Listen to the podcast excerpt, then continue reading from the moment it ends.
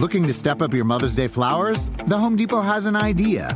Let Mom's Green Thumb do some digging with colorful flowers, pots, and premium soils to bring out the most in her patios, walkways, and gardens. Right now, get Vigoro potting soil just $8.97 for strong, healthy, vibrant plants, indoors and outside. Shop our wide selection online and pick up your order in store and give Mom the gift of a beautiful garden. Get Vigoro potting soil just $8.97 at the Home Depot. How doers get more done. See homedepot.com slash delivery for details. The longest field goal ever attempted is 76 yards. The longest field goal ever missed? Also 76 yards. Why bring this up? Because knowing your limits matters, both when you're kicking a field goal and when you gamble. Betting more than you're comfortable with is like trying a 70 yard field goal. It probably won't go well. So set a limit when you gamble and stick to it. Want more helpful tips like this? Go to keepitfunohio.com for games, quizzes, and lots of ways to keep your gambling from getting out of hand. This episode is brought to you by Progressive. Most of you aren't just listening right now, you're multitasking. But what if you could also be saving money by switching to Progressive? Drivers who save by switching save nearly $750 on average, and auto customers qualify for an average of seven discounts. So multitask right now. Get your quote now at progressive.com. Progressive Casualty Insurance Company and affiliates national average 12 month savings of $744 by new customers surveyed who saved with Progressive between June 2022 and May 2023. Potential savings will vary, discounts not available in all states and situations. Well, the show so far today has sparked an unintended debate as to what the time zone is in the UK. We reported earlier in the program, based upon our source who lives there, Chris, that it is Greenwich Mean Time. That sparked a debate on Twitter as to whether it's Greenwich Mean Time or British Summertime. Apparently, that's the lingo for daylight savings time. And I look at it this way it's very simple. I'm sitting in the Eastern time zone. It's daylight savings time currently, but it's still the Eastern time zone. So I think the only way we can thread this needle and move on with our lives is to say it's Greenwich Mean Time, but it's British summertime in the Greenwich Mean Time time zone. That's the best I can do. What do you think? And Chris, oh, uh, here's the question for you. Can you name any cities in the UK other than you sound like you're from London? I love London. You know I love London, but uh, yes, I believe I can. Horrible. That okay, I can name Manchester. Okay, uh, Leicester. Uh, let's see, Liverpool. Okay, that's some that's some for you right there. Is there any more I'm missing? I'm just trying to think of some so- soccer teams. I probably botched a few names, but Dublin that's at least counts. proof. Well, Dublin no, Dublin's in Ireland. I don't. We don't want to start anything. It's we always say the UK and Ireland, and the people. There are people who say, "What about Scotland?" Mention Scotland. Well, Scotland's part of the UK. The UK and Ireland are separate. That's all I know about that. I need to do a little more research on the history of the UK and Ireland and how all these various countries fit together. I apologize, I don't know that, but uh, one of these days maybe I will, and I'll definitely do it before we come over there. And we're still going to get over there at some point, Chris. At some point, the world is going to return to normal. I am going to get a passport, and we are going to go over there. I would love that. I really would. I would love if we could get over there and do the show at some point, you know, when there's actually a football game going on. And, uh, you know, I do. We do. We got a following there, and we know they love football there. And what do you think? You think I did okay with my cities there? There's Manchester, right? Liverpool, Leicester. You're not sure either, so you don't really know. You, you did better than I thought you could do. You did as well as I could have done. I, I would have had to okay. Google it and act like I wasn't Googling it, which I was kind of trying to do uh, while you were doing it to add a few names to the list. All right. Um, plenty of stuff going on in the National Football League. The draft Thursday, Friday, Saturday, seven rounds, and then the rush for free agents. And now we kind of step into the who knows what happens next zone for the NFL virtual offseason workouts. 20 more teams are starting today with a program. Only four of the 20 will have workouts, the other 16 will just do Zoom teleconferences and playbook study and whatnot. But that happens for the next three weeks. At some point, late May, early June, who knows whether or not there will be a real offseason program, but that's kind of the next big question for the NFL. And, you know, another thing, Chris, that I hadn't thought of, and we'll, we'll move on in a second here, but in past years, we have seen a lot of teams start signing their rookies to contracts. Boom, boom, boom, right away. Eh, there's no reason to do it now. There's no there's no risk that any of them are taking, right? I've said in the past, if I'm a rookie, I'm not going to an offseason workout until I have my contract. There's there's nothing to do. If there's no offseason program, there's no urgency to get these guys signed to make them feel like they're taken care of if they would get injured. I just wonder if teams are going to break open the piggy bank at a time of so much financial uncertainty and pay these guys before training camp. No, I think that's a very real issue. I, I don't think, you know, some of the high level ones, I think there's going to be some, you know, high commodity free agents that teams always, as you get towards the end of the draft, they start even calling them before the draft is over to basically lay down the groundwork to go, hey, like, it looks like you might not get drafted. We'd love to have you here. We'll give you this much money to sign you know, I think the high priority ones, you might see that. Uh, but, you know, that next group down and, and so on, Mike, I think your point's very real. I don't think they're going to get signed until teams know we're going to actually have practice and training camp and OTAs and those things. And these are all things to be determined that we'll be tracking very closely as we get into May and June and July. And it will fly by. If you think the last five, six, seven weeks have flown by in this haze of Groundhog Day, the next coming months, I think, are going to go by quickly, and they need to have a plan, and we'll be tracking that every step of the way. All right, the 49ers had a plan this weekend, and it worked. They got Trent Williams away from Washington at a time when it looked like Washington had no trade partners because the Buccaneers were interested in Trent Williams until they drafted a first round tackle. The Browns were interested in Williams until they drafted a first round tackle. The Vikings were in on Trent Williams until they drafted a second round tackle. And then on Saturday, when it looked like Washington was stuck and it felt like Trent Williams was trying to get himself released so he could pick his next team and get a new contract, out of the blue, the 49ers get the deal done. Kyle Shanahan, who was the offensive coordinator in Washington, reunited with Trent Williams, the longtime left tackle there. And uh, boom, bang, pow, right after Trent Williams is traded to uh, San Francisco, Chris, Joe Staley announces his retirement. I kind of feel like this was all orchestrated. I kind of feel like they knew that Staley was going to retire. They just wanted to wait until after they had Trent Williams on the roster before Staley announced his retirement. Well, this is the kind of moves and magic a really functional, not dysfunctional, but functional organization can make. You know, I think it says a lot about the leadership of the 49ers, not only, you know, Jed York, but Kyle Shanahan and John Lynch that, Mike, I mean, you're right. There's no doubt. They knew Joe Staley was going to retire. They did a good job of keeping that under wraps. Plus, because they've treated Joe Staley the right way, and he has respect for Jed York and Shanahan and John Lynch. He kind of kept his mouth quiet until they got the, you know, acquired asset that they wanted for their football team. And Trent Williams, yeah, with the history with Kyle Shanahan, uh, I, I think probably wanted to go play for a guy like Kyle, knowing, you know, what he is as an offensive genius and his ability to run the ball and uh, all the excitement around the 49ers right now. So, you know, this is a big time draft by the San Francisco 49ers. It wasn't necessarily that they killed it with number of players, but they got three guys that we could all sit here and look at and go, whoa, they needed these three guys and they got high level at that. Trent Williams at left tackle, you know, the Aiyuk at receiver because he lost Emmanuel Sanders. Oh, we traded DeForest Buckner to the Colts. Hey, we got Javon Kinlaw back for that pick we traded at a much lesser price. So the 49ers would be one of those teams I would look at to say they killed it this past weekend. And let me just say this this was GM John Lynch one week ago speaking to reporters in the Bay Area as to the prospect of Joe Staley playing in 2020. We've kept in good contact with Joe. He's doing his typical routine down with his family in San Diego, working out. We're encouraged. We've heard nothing that would lead us to believe that Joe is not going to play. So we're encouraged with that. We'll see where that goes.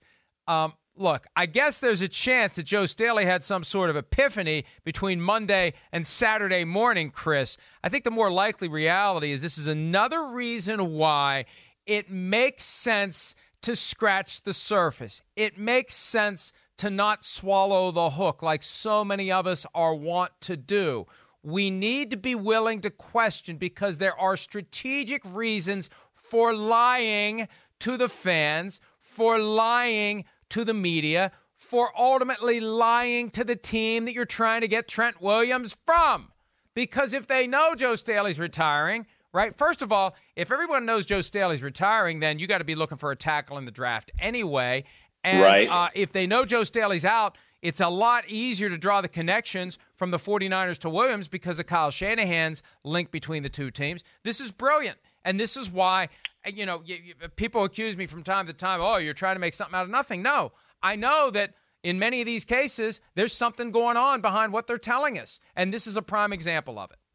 Yeah, a, a prime example, let alone, you know, all the things you said added to it if the Washington Redskins know for sure that Joe Staley's going to retire, they're going to be able to ask for higher draft compensation and trades because they know the 49ers are desperate. So they'll hold their feet under the fire that way too. So really well planned out. And I'm with you, Mike. I don't know, but I certainly would think that this was the plan all way, all along. And they got Joe Staley to just be a good team guy and keep his mouth shut and act like it was business as usual until they got what they needed or wanted to fill his roster spot. And, you know, like I said, the 49ers, they killed it this weekend with three really quality, big time contributors to their football team right away. Got a big time receiver. And then, you know, Kinlaw adds to that great defensive line where they're not going to lose much now because they lost DeForest Buckner and Trent Williams. What, you know, before he sat out last year, is the best left tackle in football. He's he's a Hall of Famer. He's that talented, and uh, that was big for the 49ers. Scott McCloughan, who was at one point the general manager of the 49ers and then the general manager in Washington, said last week that Trent Williams is better than any of the prospects Definitely. in the draft. And look, and that's that's really not that much of a reach because and this gets back to the point we were discussing earlier. For the guys coming in, we don't know who's going right. to work out. We don't know who's going to be able to deal with Khalil Mack and Aaron Donald. We don't know that. We know Trent Williams can because we've seen That's it happen right. before. And here's another wrinkle to this, Chris, that I find fascinating. Trent Williams reportedly put the kibosh on a potential trade to the Vikings. He denies that. His agent came out not long before the trade happened with this blanket statement saying, We've done nothing to discourage anyone from trading for Trent Williams. Look, there had been a prevailing belief for months that Trent Williams wants 18 to 20 million per year as part of a rework contract after he's traded. And we know what that does to a trade. It makes it harder to happen because not only do you have to placate Washington, you have to come up with a contract that Trent Williams will like. He wants 18 to 20 million. I heard in the aftermath of the Laremy Tunsil deal from late last week that he now wants 22 million a year. Well, that's a way to avoid going to a place you don't want to go to because if you if you have that vague sense out there, you want this big raise, it's going to be impossible to get a deal done in Cleveland or Minnesota or Tampa Bay. But then for San Francisco, oh what? I don't want a new contract. I'm fine with it. And that's what we're hearing now. He's perfectly fine with 12 and a half million for now and they'll deal with it down the road. I don't think any other team was getting that consideration, which in hindsight made it even more clear that he wanted out of Washington and he wanted to land in San Francisco. He got what he wanted. San Francisco got what they wanted. And Washington, Chris, and this was a point you made to me via text message, and I went back and found the old stories. Dan Snyder surely did not want to trade Trent Williams to Kyle Shanahan. Dan Snyder had to hold his nose and take his medicine to get what he could for Trent Williams. No doubt. I mean, I think there were some other teams interested in Trent Williams for sure, Mike. I know I I had texted you a few of the teams that I thought or I had heard you know, through the NFL grapevine that were in conversation with the Washington Redskins. But Mike, I think, you know, your last point you bring up was a, is a very real reality. I think more than likely Trent Williams, yes, forced his way to the San Francisco 49ers. Oh, you're going to trade me here? Well, I don't know if I'll play for them. Or if I do, I'm, I want $22 million a year. He did that, and I think that kind of forced Washington's hand to go, okay, you're going to have to send him to San Francisco. We're going to get a third and a fifth. That's not that bad. And, you know, Trent Williams, as it sounds right now, yes, obviously is happy with where he's going because it doesn't sound like he's going to ask for more money right now. So he seems to be content with the place he went because he got to where, you know, this is where I think he had circled all along. And here's the genius of it it never was out that the 49ers were in play for Trent Williams, which prevented anyone from Washington, specifically the guy who signs the checks, from telling anyone over my dead body, right? It never locked in. No one ever had to take a position that they weren't going to want to back away from. That's the genius of it.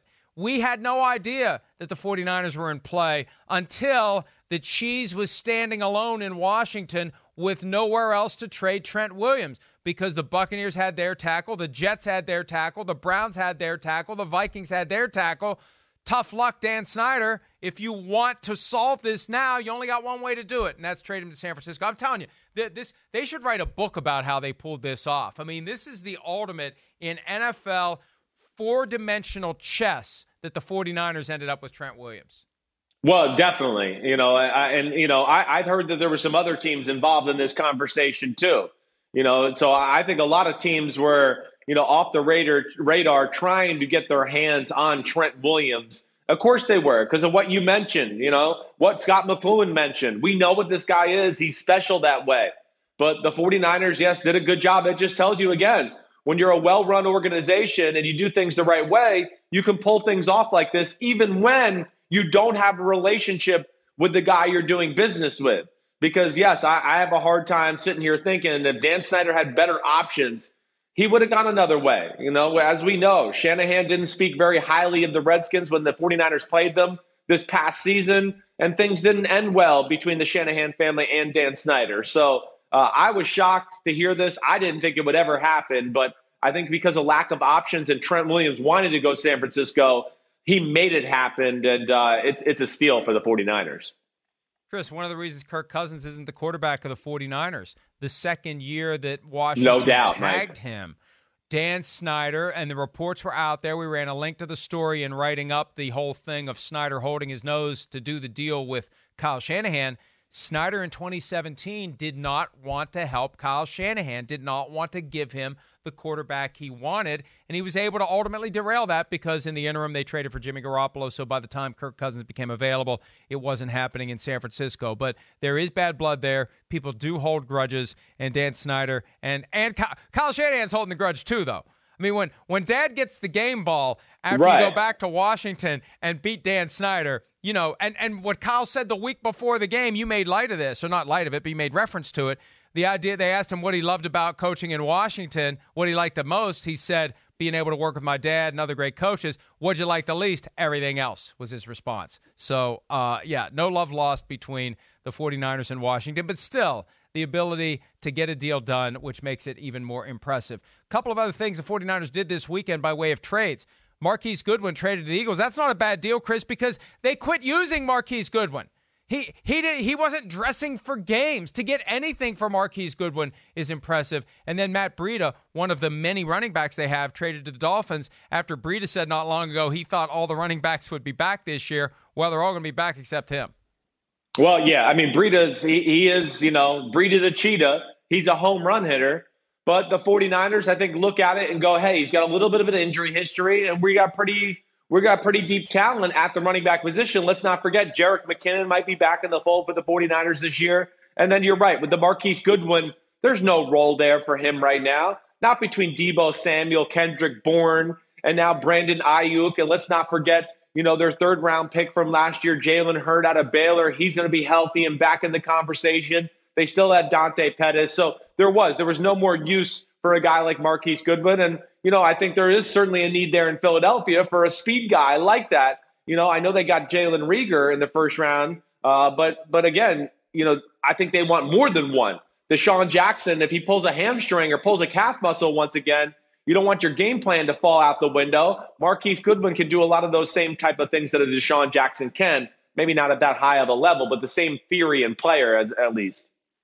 We mentioned the Eagles. They had the most controversial pick of the night on Friday when they took quarterback Jalen Hurts. Do we agree with the move, and how do we envision that the former Alabama and then Oklahoma quarterback will be used on the depth chart in Philadelphia? We'll discuss that next when PFT Live continues. We've shown how we feel about Carson by our actions. We showed it by the amount of picks we put into him, and we showed it by the contract extension. And we believe – this is a guy to lead us to our next Super Bowl championship. But uh, for better or worse, we are quarterback developers. We want to be a quarterback factory. We have the right people in place to do that. Know, no team in the National Football League has benefited more but from developing quarterbacks than the Philadelphia Eagles. I just need to make one observation regarding the overall presentation and appearance of the 2020 draft. I like the fact that we were in people's homes. Why did they feel compelled to put those cheesy press conference backgrounds behind coaches and GMs like the one we saw behind Howie Roseman. I mean, it looked like Zac Taylor, the Bengals coach, was at an old Olan Mills studio, sitting there pressed up against one of those cheesy fake backgrounds. Why? Just let it be the organic, authentic background in the guys' homes, Chris. I, I don't know either. I, you know, it's branding. That's really all it is. Again, you know, so they could put it up on their website or whenever it is on any other website or media outlet. We know what team is being talked about, but you're right. Some of it was a little raggedy looking. And I certainly like the behind the looks, you know, behind the curtain scene we got to see at all these teams and GMs and coaches' homes. It was. It was refreshing in a lot of ways just to see how they live and have some family involved because you know what, Mike? Football is family. Just so you just want to make sure you don't forget. Thank you. Thank you. I appreciate that very much. I had never heard that one before. One thing I noticed in John Harbaugh's awesome study office, whatever that is, with the, the bookshelf, he, he, he really likes birdhouses. He has like a collection of birdhouses up over the door, uh, which I guess makes sense given the team that he coaches and the team that he coached before that. But he really likes birdhouses. Lots of birdhouses up there for John Harbaugh. Something we never would have known, but for the virtual. But he's a Ravens draft. coach. You know, he likes that's Ravens. My, that's that's my point. Uh, all right, so Jalen Hurts now a member of the Philadelphia Eagles via round two. That was a surprise. We had heard some rumblings about teams that were maybe thinking about Jalen Hurts and maybe trying to make Hurts a Taysom Hill type of a weapon, a guy who would be on the field in different capacities. For the Philadelphia Eagles, that may happen, and their quarterbacks coach has said in the past he'd like to have plays with two quarterbacks on the field at the same time. But I think primarily this is about the idea that they understand Carson Wentz is not that he's fragile per se. He's just he's a big rough and tumble guy who doesn't shy away from contact. So from time to time he's going to get hurt. So they need to have Jalen Hurts for when Carson Wentz gets hurt. Period. Well, yeah. I mean, I think it's more than that too. I, I don't think it's just about the quarterback situation. I think they look at it and go, "This guy's got potential," but this guy's a project at quarterback, Mike. You know, he's a below average NFL thrower. He's a below average NFL decision maker. You know, when you watch him on film, he doesn't want to throw. It's look at the first guy, and if he's not wide open, he wants to run. So there's going to be some developmental time as far as getting Jalen Hurts ready at the quarterback position. Like, you know, again, I know we talked about this a little earlier in the show. I don't think here here in year one, if Carson Wentz was going to get dinged up or something like that, had a hurt ankle and had to miss a game, I don't think they're looking at Jalen Hurts to be the backup this year. Maybe year two, three, and so on. But I think early on, you know, the point you make about Taysom Hill and having an athlete, you know, that can do a lot of different things. This is a guy that could be a little H back, slot receiver, line him up in the backfield. You give him a toss sweep. Oh, the next time we give him the toss sweep and he might throw the football you're going to be able to do some creative things because he does have a vast skill set. You know, this guy's a leader. He loves football and he is strong and tough and played a big time program. So I think the value is there. I think the quarterback thing is a little ways down the road, just like we saw with the Saints and Taysom Hill. There's going to be some development, development, you know, go on with this guy all around at the position. He needs to, he needs some polish for sure. We talked on Friday that the decision to take Jalen Reagor in the first round of the draft was driven by Howie Roseman's belief that Reagor's skill set fits Carson Wentz's skill set. So they they went into round one presumably targeting Reagor. I wonder, Chris, how much they targeted Jalen Hurts because we know how this happens. It can either happen just kind of out of the blue where a guy slides down the board. Brian Gutekunst, the Packers GM, told Peter King that that kind of is what happened with Jordan Love once he made it past a certain point. I just wonder how much the Eagles intended going into the draft. Now, after the fact, they're going to say this is the guy we wanted all along, but I wonder how much that was part of the plan before Thursday and how much of it was kind of something that they hatched on the fly. Yeah, I, I got to think that it was something that it was part of the plan. I don't think you draft this type of guy as far as Jalen Hurts is concerned without knowing you know, you're going into it with like a little circle around him going, man, if he's there at the right spot, we want to take this football player because we have a plan for him. You know, I don't think this is totally just about, hey, we're going to draft a quarterback and see what kind of, you know, see what he develops into, and maybe he could be a great, you know, asset for our organization in the future. So you know, this helps Carson Wentz certainly. You know, I I guess the thing I look at with with both of these things is, you know, I wonder how long Jalen Hurts would have been on the board. You know, Jalen Reagor at 21. Man, I didn't love that pick, as you know. I mean, I don't like any receivers drafted in the top first round where I ran a faster 5 10 5 and almost ran a faster three cone drill. And it's that guy's job in life to change directions and do those things. You know, there's some serious flaws there. So, you know, I know Howie Roseman talked about us at the combine how we were going to support Carson Wentz. We want to get players around Carson Wentz. You know, I don't know. I'm a little underwhelmed to this point of this offseason about the support they've given Carson Wentz. So, uh, you know, I, I, like it, but I, it seems like to me they're just going, hey, Carson, we saw you carry the team last year with not a lot of talent. We'll give you a little bit more, but we want you to carry the team once again. And um, I, I we'll see if that's realistic or not. I do think Wentz is very talented and capable of doing that type of stuff. You know, I think back 12 years now to when the Dolphins hatched the whole Wildcat thing on the Patriots in 2008. And then in 2009, when Michael Vick was available to rejoin the NFL, it was the Eagles, and Howie Roseman was working for the Eagles at the time, that added Vick to the roster that was led by Donovan McNabb. Now, that time around, they were thinking Vick could be the successor to McNabb because right. McNabb's career was pulling into the station, even though he didn't realize it. But I remember this during the preseason game, the gesture from McNabb when they had Vick out there. I just wonder how much they're going to have Hurts out there with Wentz. Will they put Hurts on the field instead of Wentz? Will they put Hurts under center and move Wentz out to receiver like the old second quarterback wildcat formula used to be? Will we see Hurts in these different things, or will it just be intended to create chaos? And you know what? You go into a two minute offense, and maybe one snap, Hurts is under center, the next snap, Wentz is under center, and you really screw up a defense. I, I, I just think there's a lot of strategizing that has gone into this for the Eagles. Whether or not it works, we'll see. Yeah, but sure. I think they have a much, much bigger plan than Hurts standing on the sideline holding a clipboard. I, I agree. That's why I don't think it's about like you know, I've heard too many people go like, "Ooh, should Carson Wentz feel threatened?" No, it, it's not about that. Him. Exactly. That's what I wanted to, year. on social media. I just wanted to be like, yeah, they didn't just pay him a hundred million dollars to go, hey, we're going to replace you the next year with a quarterback that's famous for running and not really throwing the football. In fact, had to leave his first school because he wasn't good at throwing and had to go to another one. So, no, you're right, Mike. There's a plan here. And this is the school of Andy Reid. And Andy Reid is brilliant and always known how to be creative and do different things on the offensive side of the ball. And I think Jalen Hurd is going to be somebody that, like you said, is going to be a weapon for them that they're going to find ways, Philly, Philly, or Dilly Dilly, or whatever the hell you want to call it. They're going to find to get find ways to get him on the field to do things for that offense. All right, we need to take a break. When we return, we're going to have our draft of the rookies that we think will make the most immediate impact, with the caveat that no one knows what any of these guys are going to do at the NFL level. Oh, he loves that there. line today. I do love that line today. I, I, I should be careful with it, though, because the last time I used it, it provoked a reaction that was not intended. More PFT Live right after this.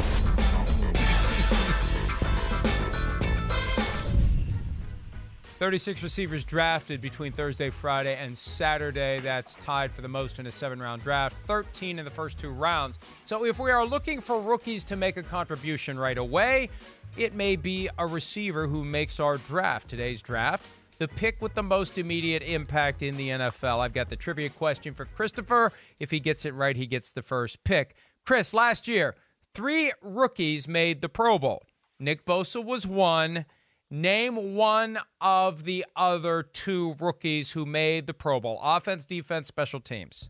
Oh my gosh, I'm totally going to choke to death here. Oh man. Offense, defense, or special teams? I know special teams. You're saying something there that must there must be somebody special teams. Who am I missing? Oh my gosh, I'm choking under the pressure. I don't know. Go ahead. I'm totally choking. Uh, Can't. Womp womp. oh, only your second most embarrassing moment of the day, unfortunately. Uh, the, the answers are Mecole Hardman of the Chiefs and Deonte Harris of the Saints. They both made it as special teamers. I thought that hint would help, but again, it's not easy to do when the clock is ticking. All right, the clock is ticking on me. And this one is easy for me. The last player taken in round one, Clyde Edwards Helaire, who undoubtedly will be the starting running back sooner rather than later for the Kansas City Chiefs, and he will have opportunities to run the ball. He will have opportunities to catch the ball. He will be playing with Patrick Mahomes and company, so we will notice Clyde Edwards Helaire more than we will notice any other rookie. He will make the most immediate impact in 2020, Chris. Yeah, I, I, mean, I don't disagree. He was certainly on my list. I got seven names here, and he certainly was one of them. I don't know. Uh, it, it's going to be big time. I mean, I know you and I we were we were excited about the possibility of him playing in that offense, and it's kind of like you know I don't want to say it, but it's almost like Golden State getting Kevin Durant, where you're just like, whoa, how the hell are you going to stop this team now with this this amount of weapons? So awesome pick by them. Uh, I'm going to say on the offensive side of the ball, I'm going to go with CeeDee Lamb and the Dallas Cowboys. One, I mean, I think he's the most talented receiver in the draft. But two, because of the support system and the talent around him, I just think he's going to really benefit from that his rookie year. You know, a la Juju Smith Schuster when Antonio Brown was there and Ben Roethlisberger. And, I, you know, and again, I think CeeDee Lamb is a more talented football player than a Juju Smith Schuster. But with Amari Cooper, the running game that they have, and of course, not a bad cast of characters at the wide receiver position and tight end position to go along with it. I just think CeeDee Lamb in this new offense with Mike McCarthy's ideas, and I know they still got, uh, you know, Ke- Kellen Moore there. I, I just have a hard time thinking he's not going to find a real niche for himself and see some very beneficial matchups because of the other guys around him.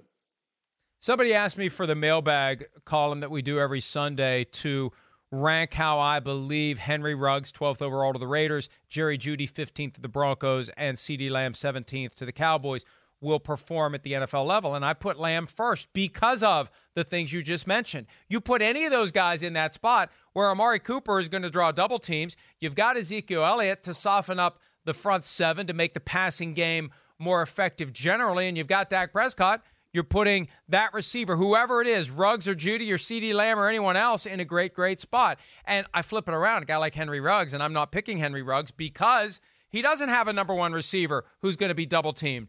I think Derek Carr is bumping up against the ceiling. He's never going to bust through. And I think the support staff around a Henry Ruggs isn't nearly as good as it is in Dallas or even as good as it is for Jeudy in Denver. So I agree with you on CeeDee Lamb. All right, the next one for me and, and this one's simple because to have an impact, you have to be on the field. And of all the quarterbacks taken in the draft, there's only one guy we can look at with any degree of confidence to say this guy's going to be on the field from week one, barring an injury. And that's Joe Burrow, the first overall pick in the draft. And I think he's going to be very good at the NFL level based on what I have gleaned so far, based on what guys like you have said, based on what others have said, based on what we saw at LSU last year. Right. And, uh, you know, the Bengals have, it's not that they have a, a, a great stash of weapons there, but I think when you have improved quarterback play, that's going to make some of your guys look even better. You give him Joe Mixon, you give him AJ Green. They need to worry about the offensive line, but I think Burrow is going to have a big impact right away, in part because he's going to be out there from the moment the season begins.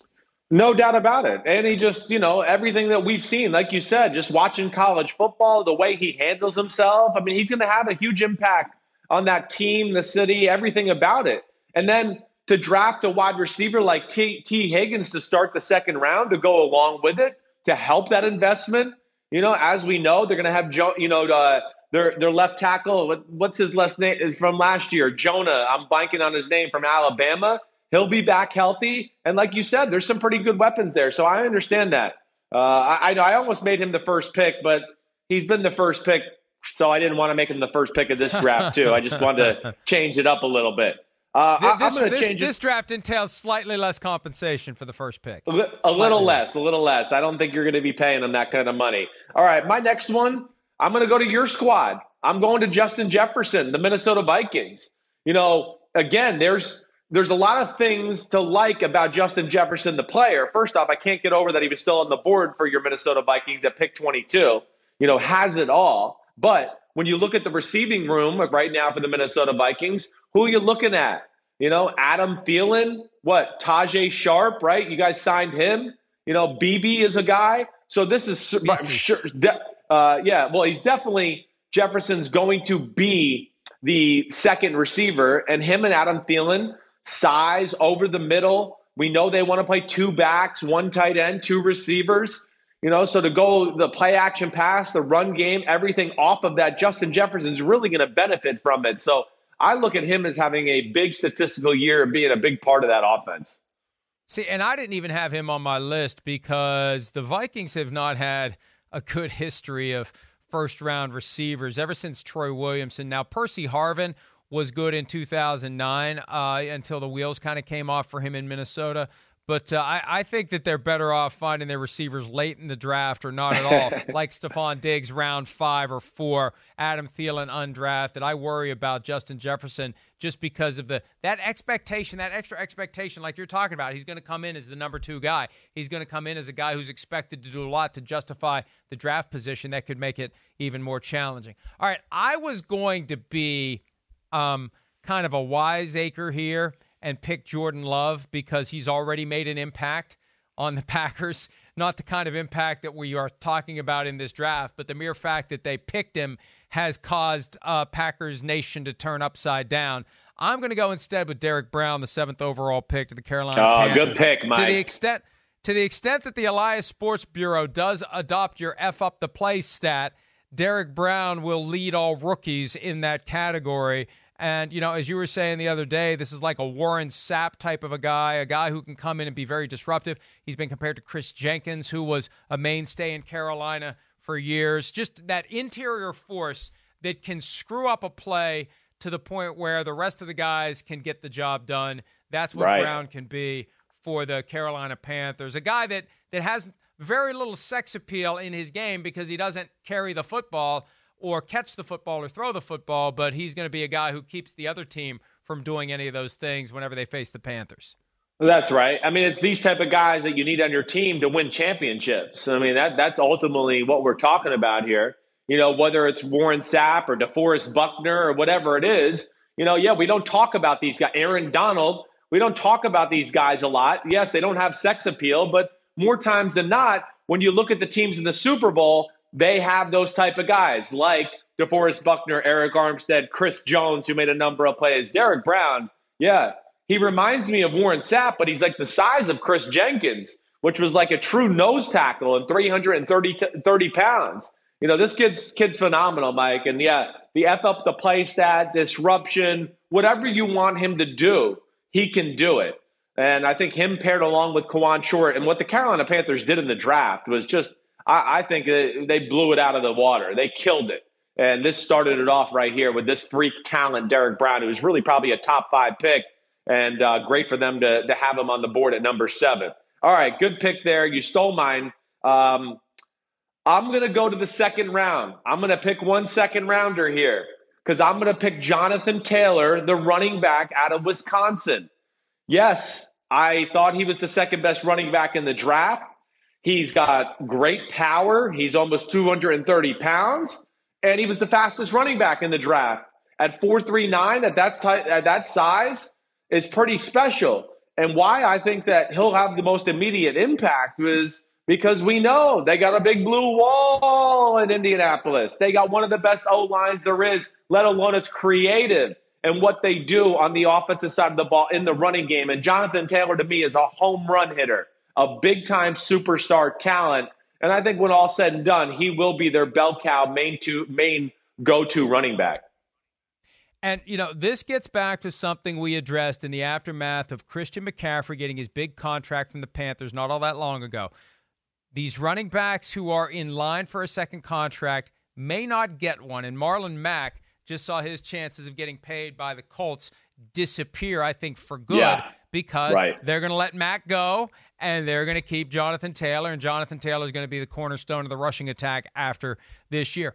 One last thing before we break, because we mentioned both Warren Sapp and Kris Jenkins in the same comparison to Derrick Brown, and they probably didn't appreciate that because they don't like each other. I got a quote from Kris Jenkins about Warren Sapp from 2005, one of the all time great quotes. Here's what Jenkins had to say about Sapp. I hate him. Everybody says I'm supposed to be polite when I talk to reporters, but I hate him. He talks too much. He doesn't make sense. He's fat. He's sloppy. He acts like he's the best thing since sliced bread. He's ugly. He stinks. His mouth stinks. His breath stinks. And basically, his soul stinks. Kris Jenkins on Warren Sapp. Chris. There was um, some real bad blood in 2003 when I got to the Tampa Bay Buccaneers between the Buccaneers and the Carolina Panthers. Because the Buccaneers defense, Mike, as we know, with Sapp and Derrick Brooks and John Lynch and Rondé Barber, they were the kings of the NFC and the kings of the NFC South. But the Panthers with Kris Jenkins and uh, uh, Julius Peppers and, and, everybody else that came along with them, uh, Brentson Buckner and all those guys, they wanted to take the title away. They had had enough of the Tampa Bay Buccaneers. So there was some bad blood stewing right as right as Warren Sapp was leaving Tampa Bay, and that continued to when he went to the Raiders. Uh, Kris Jenkins still made it be known that he didn't like that guy. Bad blood and apparently bad breath between Kris Jenkins and Warren Sapp. All right, quick break. When we return, Peter King was in the Buccaneers virtual draft room for round one. He has inside details on why they were so anxious to try to trade up into the top 10. More PFT Live coming at you right after this.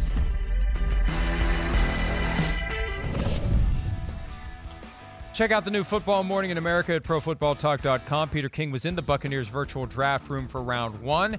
And in this week's column, he gives us a minute by minute recap of how the first ever virtual draft trade went down. And the Buccaneers were trying to get into the top 10.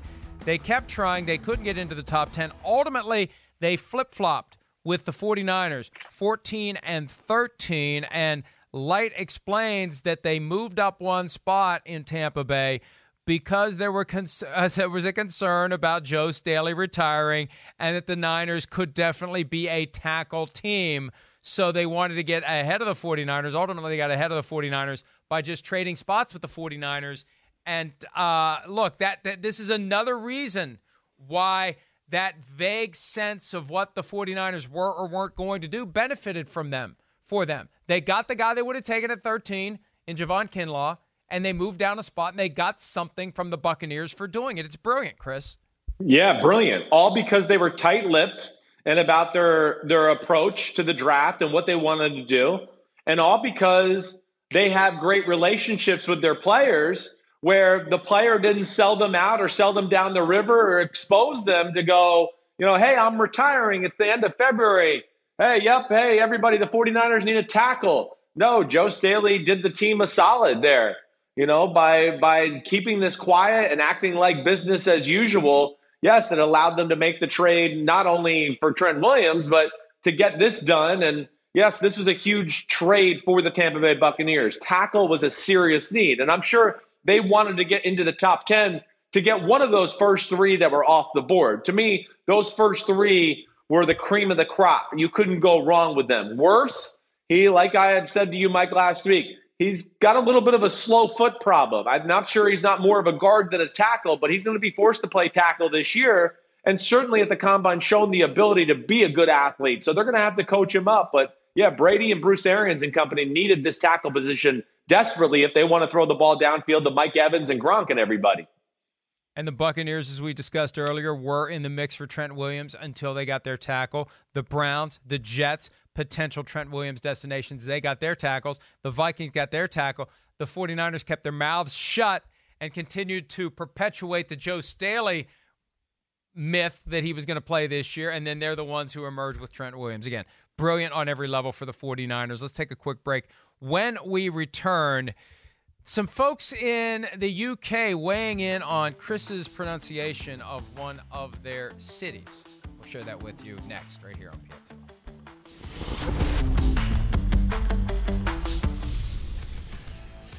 Plenty of insight coming up today on the 2020 NFL Draft on Lunch Talk Live with Mike Tirico. He will have Dolphins coach Brian Flores, Eagles coach Doug Pederson, and Cardinals GM Steve Keim. That's coming up at noon Eastern right here on NBCSN with an encore presentation at 3 p.m.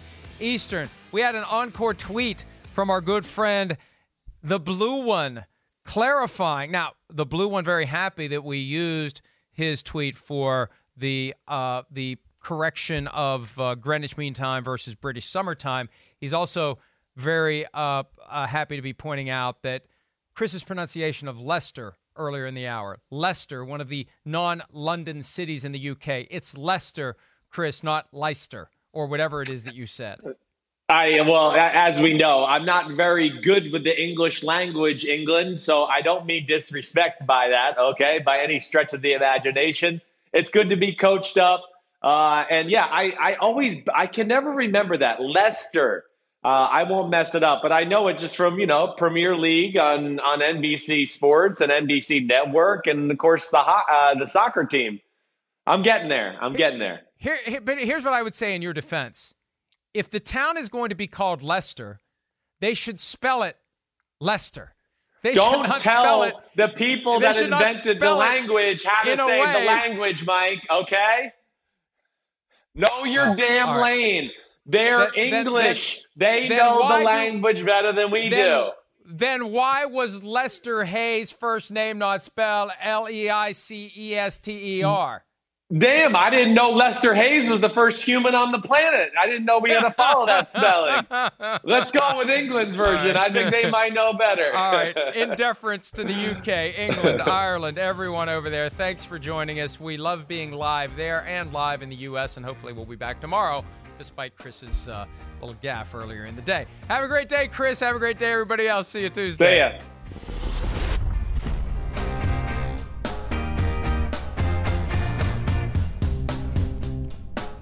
The longest field goal ever attempted is 76 yards. The longest field goal ever missed?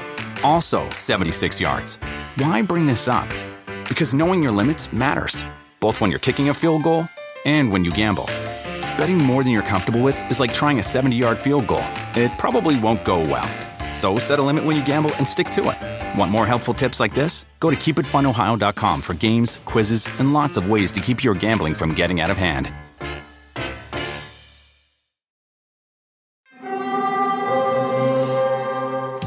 Hear that? It's the call of the Crave. And when the Crave calls, you know what to do. Try the $5 Bacon Bundle, because the only thing better than a White Castle slider is a White Castle slider topped with crispy hickory smoked bacon. So pick any two of either the Bacon Cheese Slider, 1921 Bacon Cheese Slider, or Chicken Bacon Ranch Slider. And also get a small fry for just $5 with the $5 Bacon Bundle.